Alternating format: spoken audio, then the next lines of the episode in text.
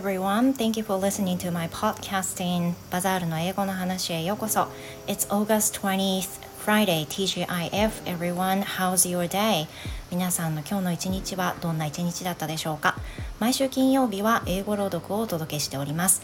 今日はいつものように The Little Prince 星の王子様 Chapter 22 Desert ここを読んでいきます。舞台は、えー、飛行士の主人公と王子様この2人の世界に舞台が映っておりますそれでは始めます Please listen up Chapter 22 Desert It was now the eighth day after my accident in the desert. I listened to the story about the businessman when I was drinking the last drop of my water. Ah, your memories are very nice. I said to the little prince. But my plane is still broken. I have nothing to drink. I would also be happy if I could walk very slowly to a fountain. My friend the fox told me, My dear little man, this has nothing to do with the fox. Why not? Because we will soon die. But the little prince said, it's good to have a friend even if you can soon die. I am very glad that I have a fox as a friend. he can't see the danger, I said to myself. He's never hungry or thirsty. He only needs a little sunshine. But he looked at me and he answered my thought. I'm thirsty too. Let's look for a well.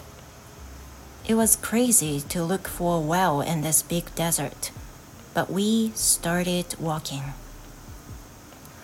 After we walked for several hours in silence, night came and the stars began to shine. I saw them as in a dream. I had a little fever because I was very thirsty. The last words of the little prince danced in my memory. So, you're thirsty too? I asked him. But he didn't answer my question. He only said to me, Water can good for the heart. I didn't understand his answer, but I said nothing. I already knew that it was useless to ask him questions. He was tired. He sat down. I sat down next to him. And after a silence, he spoke again.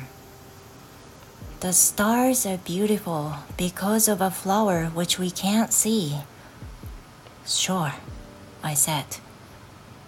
Then I looked at the hills of sand, which were all around us in the moonlight. The desert is beautiful, said the little prince. And it was true. I always love the desert. You sit down on sand. You see nothing. You hear nothing but something beats and shines in that silence. That's the end. Thank you. Thank you for listening to my story, and I will see you tomorrow. Goodbye.